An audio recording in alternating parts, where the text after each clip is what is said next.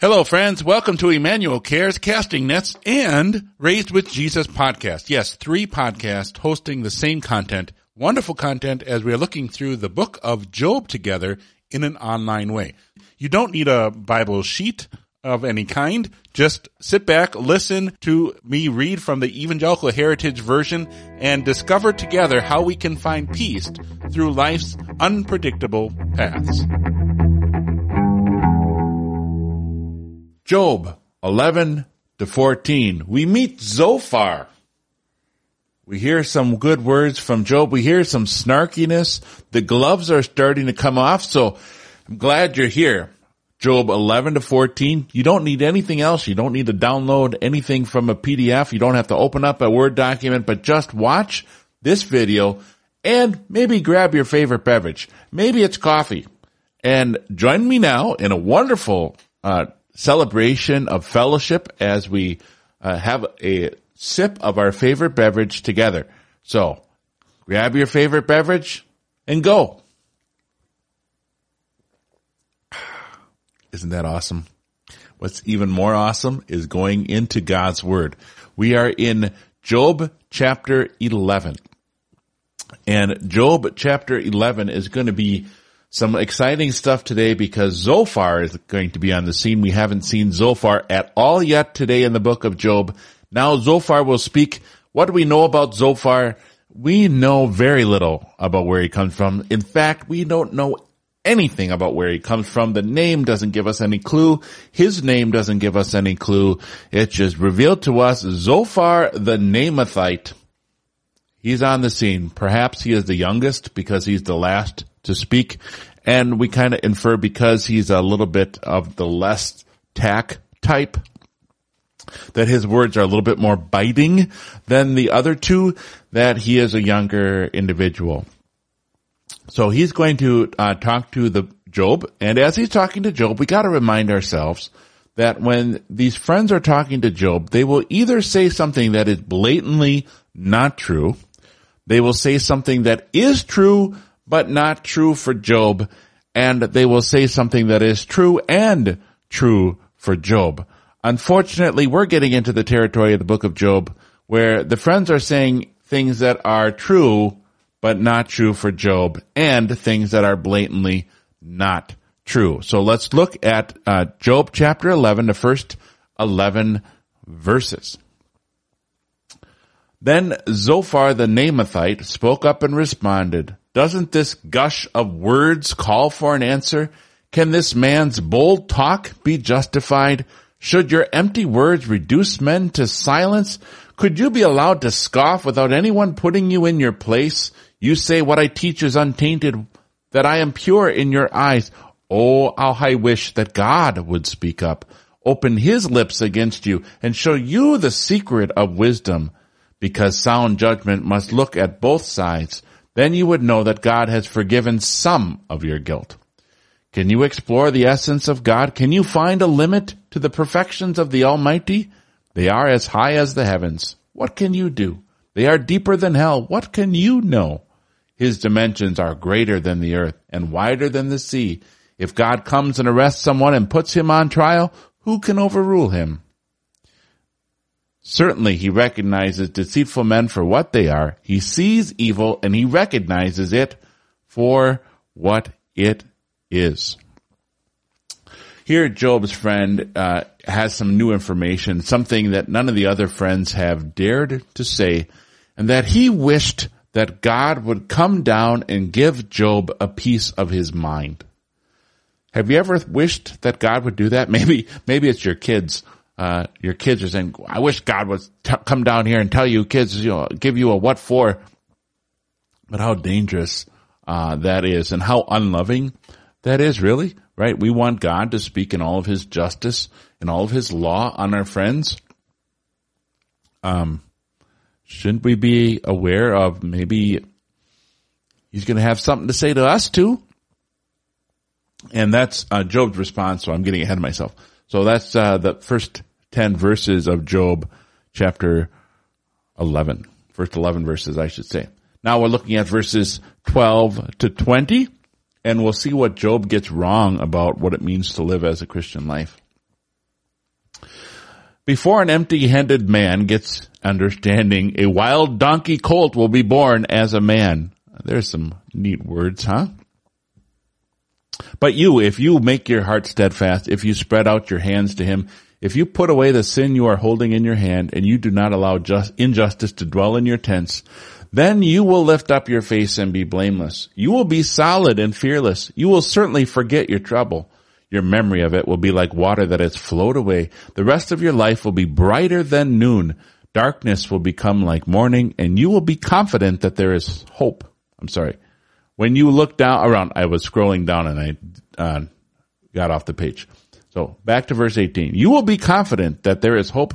When you will look around, you will go to bed confidently. You will lie down and no one will make you tremble. Many will seek your favor. The eyes of the wicked will fail and their place of refuge will disappear. Their hope will vanish with their dying breath. What does Job's friend get wrong in this section? What does Job's friend get wrong? He gets wrong the fact that um, if you obey, it's, it's basically the theology of glory. If you repent of your sin, and of course, Zophar does not know the sin that Job has committed. He is just insinuating that Job has some sort of sin, some sort of guilt that he's holding back. And um, the assumption of the friends is not unlike, is not necessarily a bad assumption, right? We've all got some sort of sin that we've done that we're kind of hiding in the back and we're not acknowledging it. Maybe we're not even dealing with it. Maybe we're in denial about it. Um, but in Job's case, he is a man who has consistently confessed his sin. He has guarded himself and his lips and his words and his actions very carefully. If he has sinned, he has confessed that sin to God. And, uh, he has, he's actually given, thrown the gauntlet down to his friends and says, point out actually the sin that I've committed and I will repent. And the friends never do that. The friends just say, Job, you know what your sin is. Just confess it and God will do all these wonderful things. And the theology of glory that Zophar is saying here is if you reach up to God, then God will reach down again on you. He will give you blessing that the life of the Christian is one of uh, blessing after blessing that things will get better and better. Uh, you'll never tremble. You'll, you'll, people will be flocking to you to hear what you have to say. And many Christians who have lived their lives and been faithful to Him have found the exact opposite is true. Um, just because you are a follower of Christ does not mean that your life is going to be a bed of roses. But we should still hold on to God because of what He has promised us in His Word and the heaven that He has uh, given to us through Jesus Christ and what He has done. So that's the first round of Zophar. Now we're going to be looking at Job's response. And if you like snarkiness, here it comes chapter 12. Job responded, Yes, indeed, you are the people and wisdom will die with you. But I understand these things as well as you. I do not fall short of you. Who doesn't know all these things? But I am a laughing stock to my neighbor. I, who call on God, and he answers me, I, a righteous and complete man, am a laughing stock. Those who are carefree do not worry about disaster. They think it is reserved for those whose feet are slipping. The tents of raiders are undisturbed and those who provoke God are secure. Those who carry their God in their hand. Please ask the animals and they will teach you. Ask the birds of the sky and they will inform you. Complain to the earth and it will teach you. And the fish of the sea will tell you about it. Who among all these does not know that the hand of the Lord did this. The life of every living thing is in his hand, as well as the breath of all human flesh. Uh, did you like the snark? Wisdom will die with you. That was a good point, wasn't it? Where he's talking about you guys are the the source and re- repository of all good uh, wisdom. Um, it's all going to die with you. You guys don't understand, Job says. The one who is faithful to God is being mocked. You don't understand that his faith is actually uh, something that others are pointing their finger at and just saying, why is God um, doing this to Job, to one of his followers, and, and people around Job who whose gods are in their hands, whose gods aren't real, who gods are of their own making. They seem to be doing great, and Job, who is worshiping the true God, um, has so many terrible things happen to him. He loses his children, he loses his property, loses his health. Uh, that's Job uh, beginning his conversation towards his friends in the first 10 verses. Let's look at verses 11 to 25. Isn't it true that the ear tests words and the palate tastes food? Isn't it true that wisdom is found among the aged and understanding among those who have had a long life? But wisdom and power are with God. He gives guidance and understanding. If he tears something down, it cannot be rebuilt. If he shuts a door on a man, it cannot be opened. Look, he holds back the waters and the land dries up. He turns them loose and the earth is overwhelmed. He has strength and sound judgment. The deceiver and the deceived both belong to him. He causes royal advisers to be led away naked. He makes fools of judges. He takes away the ruling power of kings and he wraps a loincloth around their waist. He causes priests to be led away naked. He brings the pillars of society down to ruin. He closes the lips of trusted advisor and he takes away good judgment from elders and he pours contempt on nobles and he loosens the belt of the strong. He uncovers deep mysteries that were hidden in darkness. He brings the shadow of death into the light. He raises nations to power and then he destroys them. He enlarges nations and then he leads them away captive. He deprives the heads of the peoples of the earth of their reason. He makes them wander in the wild land where there are no roads. They grope around in darkness where there is no light. He causes them to wander aimlessly like drunks. Here, Job, as he's talking to his friends, he is reminding his friends, especially Zophar, uh, of how sovereign God is. Usually Lutherans are uh, cautious when we're talking about the sovereignty of God, God's all power, because we know of something called, you know, the will of man, that we can, we have this capacity uh, the supreme power to uh, say to God, God, I don't, don't want to have any, anything to do with you, and God will say, okay, I'll let you alone. I'm just going to pause here for a second. For another sip of that tasty beverage. And again, you can take a sip of that tasty beverage whenever you would like. You don't have to do it at the same time I do. The one at the beginning is a really good one just because we're setting ourselves off to for studying uh, the wonderful uh, Word of God. So uh, Job reminds his friends of the sovereignty of God, and uh, he is going to continue on this. It basically is telling his friends, you know, um, you keep telling me that you seem to have this inside track as to the inner workings of God, and I'm going to remind you that God is sovereign, that He is powerful, that he is far above us, that he oftentimes does things that don't make any sense to us. And this is a reminder to me of last night I was in confirmation and I wasn't in confirmation. I was teaching confirmation class and we're going through the Lord's Prayer on deliver us from evil. And we were reminded of the four ways that God delivers us from evil. One way is that he keeps it from us. Uh, we think of no harm will befall you, no disaster will uh, befall your tent in the Psalms. We think of God of, uh, we think of like a guardian angel preventing, say we're in the middle of winter, we're heading down, um, the, the ditch and there's a guardian angel watching over us so that no harm befalls us. So that is one way that God delivers us from evil. He also does something called uh, work it out for our good. Romans 8 verse 28 says, God works all things out for the good of those who love him.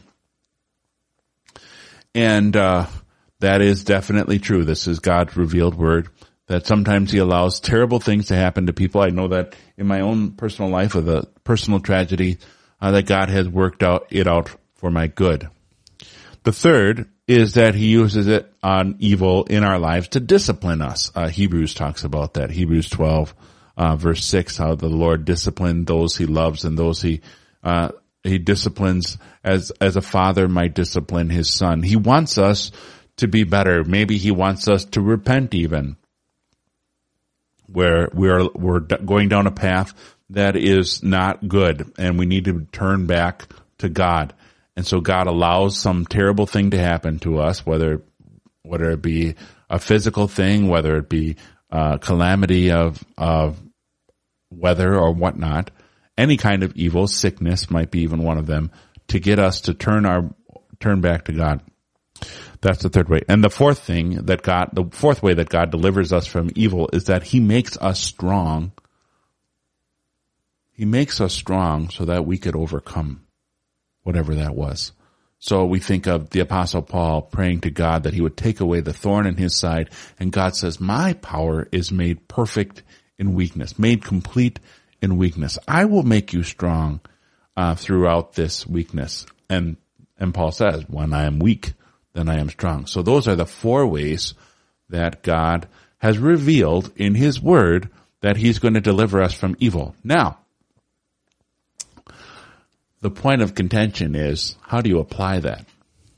When you are dealing with an individual who is suffering, God doesn't always reveal why this is happening, which one those four of those reasons. I, I suppose the first one would probably be eliminated because that one's actually just keeping evil coming from us in the first place.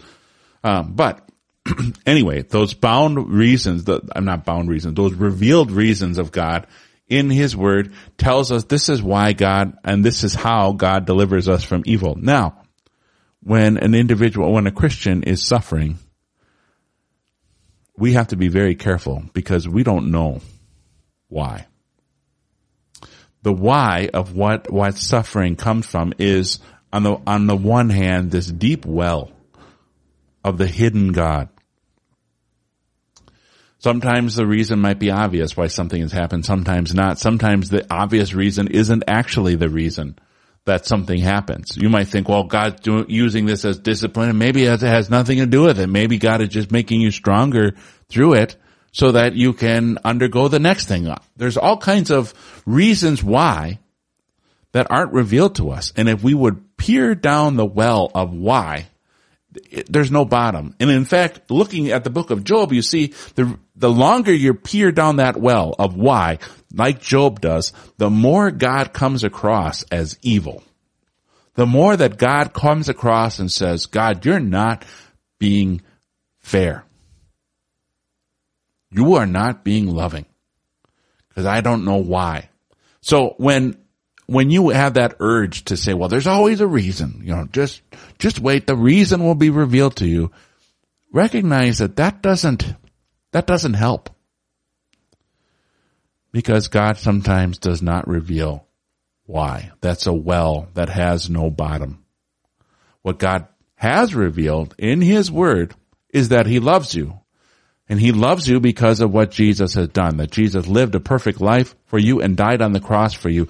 God loves you and he promises to take you to, to be with him in heaven when you die. He promises that at the end of all things that you, he will give you a resurrected body because Jesus lived and died for you. That's what God reveals in his word. That is what you know. That is where you find your comfort. Not in the reason why.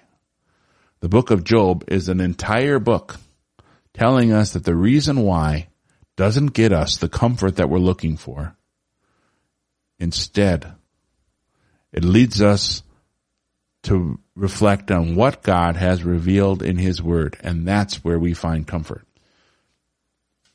Anyway, I wasn't sure where I was going to talk about that in our studies for today, but now that I've said it, it's going to come up again and again as we look at the book of Job. So we're looking at Job chapter 13, uh, 1 to 12. He's going to finish up his conversation with his friend and then he's going to move on with his conversation to God. So let's read from Job chapter 13 beginning at verse 1. My eyes have certainly seen all this. My ears have heard it and understood it. Whatever you know, I know every bit as well. I do not fall short of you in any way, but I want to speak to the Almighty. I am eager to argue my case with God. All you do, you friends that is, is plaster over problems with lies. Such useless healers, all of you. I wish you would shut up completely for you. That would be wisdom. I know in Bible class we laughed at that phrase uh, for quite a long time. Verse 6. But now listen to my rebuttal. Pay attention to the arguments from my lips. Will you misrepresent God? Will you speak deceitfully about him? Will you show favoritism on behalf of God and argue his case for him? Will it turn out well when he cross-examines you? Can you fool God as you fool a man? He will certainly rule against you if you hide your favoritism. Won't God's majesty frighten you? Won't the dread he inspires overwhelm you? Your axioms are proverbs made of ashes. Your strong points are made of clay. Silence, let me speak. I intend to speak up no matter what happens. Why do I bite my flesh with my teeth? Why do I take my life in my hands? Even if he slays me, I will wait for, for him with hope. No matter what, I will defend my ways to his face. Even this may turn out for my salvation. For godless person would for no godless person would dare to face him. Listen carefully to my words. Give a testimony, my testimony a hearing. Please listen. I have laid out my case. I know that I am innocent. Who can make a case against me? If anyone can, I will be quiet and die. Just two things for me, God. If you do, I will not hide from your face. Take your hands off me and do not terrify me with your grandeur. Summon me and I will answer. Or I will speak and you will respond to me. How much guilt and how many sins do I have? Reveal my rebellion and my sin to me. Why do you hide your face? Why do you treat me like your enemy? Will you toss me around like a wind-blown leaf? Will you chase me away like dry chaff? You write bitter accusations against me, and you hold me accountable for the guilt of my youth. You lock my feet in stocks and station guards along all my paths. You put your hand on the soles of my feet, so a man rots away like a garment eaten by moths. Oh, I guess I read the, all of that without uh, looking at the text. If you're watching this on YouTube, got carried away. So, uh, Job reminds his friends that um, if you're going to talk about in on God's behalf, make sure you know that uh, He's on your side. uh, isn't it so easy for us to think that we know the mind of God? We know why God is doing certain things. We look at certain situations in Ukraine, or we see uh, situations over in China uh, with uh, the COVID cases ramping up in Shanghai and so on. Oh, we think we know why this is happening. We don't. We know where God has revealed himself in his word. We know what God has revealed about what sin is and what sin is not. But God's inner workings in this world is, a, is his hidden self. Why he does certain things, why he doesn't do other things. That should be left into God's purview and not ours. Because if we peer into that well of why, we are not going to get the answers that we're seeking. We're going to, God's going to sound uh, kind of like uh, Job at the end here. God, um, why are you doing, why are you treating me like this? Why are you acting as if the sins of my youth, which I have repented of, why are you acting as if uh, those sins um, are um, you're punishing me for them? He still wants God to take the stand. He still wants God to answer to him for why things are happening. And it's, he's not getting the answer that he's looking for. He's not getting the comfort that he is looking for. And so as we uh, close off chapter 13 and go into chapter 14, we have Job, uh, ending his conversation with his friends, now talking with God. So now we are here in chapter 14, beginning at verse 1. Uh, chapter 14, beginning at verse 1 to 6, is actually a, a, parallelism where the Hebrew parallelism is the central thought is actually verse 4, but then there are thoughts on either side of it and verse 3 matches with verse 5 and verse 2 matches with verse 6 and, and so on. Uh, so if you're reading this, you can kind of see the parallelisms that happen. So verses, um, uh, verse four is the central thought and then work your way out and you can see that the, the thoughts are the same. And verse four, let's get to verse four. Man born of a woman has a few short days and they are full of anxiety. He blossoms like a flower but soon withers. He recedes like a shadow and does not remain. You keep your eye on such a man. You bring me into judgment in your presence. Who can produce something pure from something that is impure? No one. There, that's the thing. Um, that's the main point of the, this verse. Certainly his days are determined. The number of his months are set by you. A limit is set which he cannot exceed. Turn your gaze away from him and let him be until he finishes his day's work as a hired man. There is still hope for a tree if it is cut down. It may grow up again and produce new shoots though its roots lie dormant in the earth and its stump is dying in the dust. And with just a whiff of water, it shoots up again. As a growing plant, it again sends out branches. But if a man dies, he shrivels away. If a person breathes his last, where is he? Waters evaporate from the sea, a river dries up and becomes dust. In the same way, a man lies down and does not rise again. Until the heavens pass away, he does not awaken, and he is not aroused from his sleep. Oh, how I wish you would hide me in the grave, that you would conceal me until your wrath has passed by, that you would set an appointed time for me, and that you would remember me. If a man dies, will he live again? Though all the days of my warfare, I will wait until change comes about for me.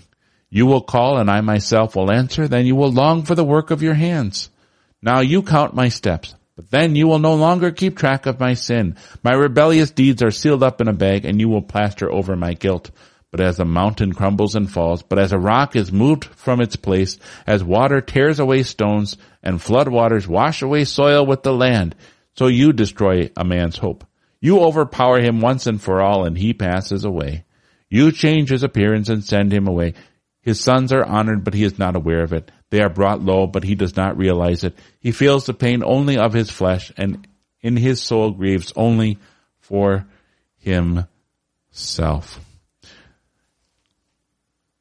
If you like Job chapter 19, I know that my Redeemer lives.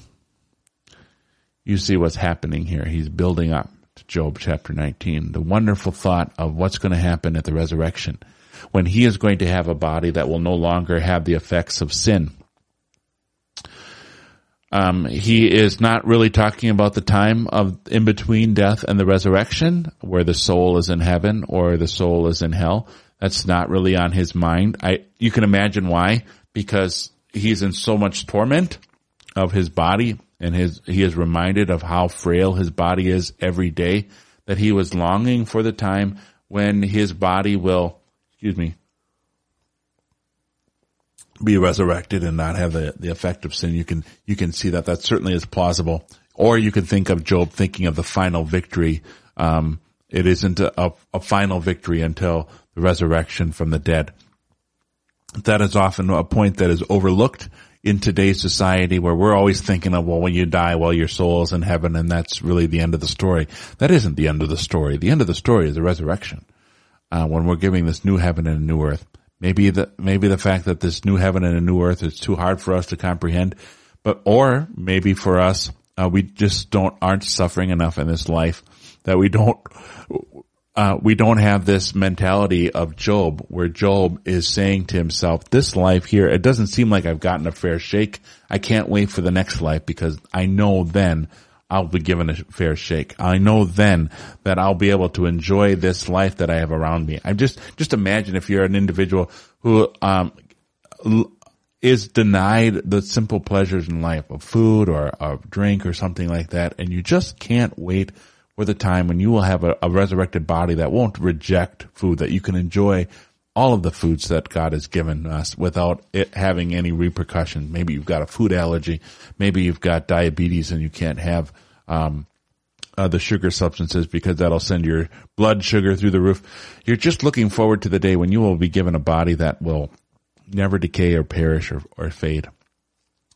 Job has all of that, but you also see evidence, don't you, of what happens when you peer down the well of why is um, is he's starting to shake that finger at God again. God, um, I'm in a, a position where I'm giving up hope because of what you've done. It's all your fault. And I wish I could talk to you. I wish you could talk to me. I wish I could put you on the stand. So we're giving a real life example. The heroes of faith are given uh, for us so that we would learn from them. We see that they are not infallible, that they are not perfect. Certainly Job, uh, if you would look at an individual Job, if he were living today in 2022, would be a, a, a person who would be in church every Sunday repenting of his sins and recognizing his need for a savior. He would be someone um, that would be holding on to Jesus no matter what. And then he would be the person uh, when all of these things happen and he loses all of his children and he loses his health and he loses all of his livelihood.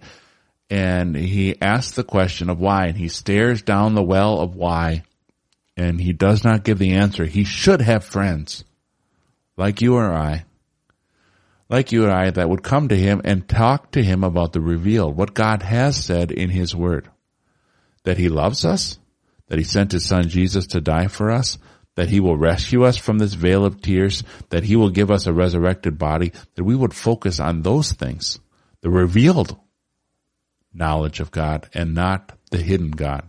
The hidden God doesn't give us the answers nor the comfort that we're looking for.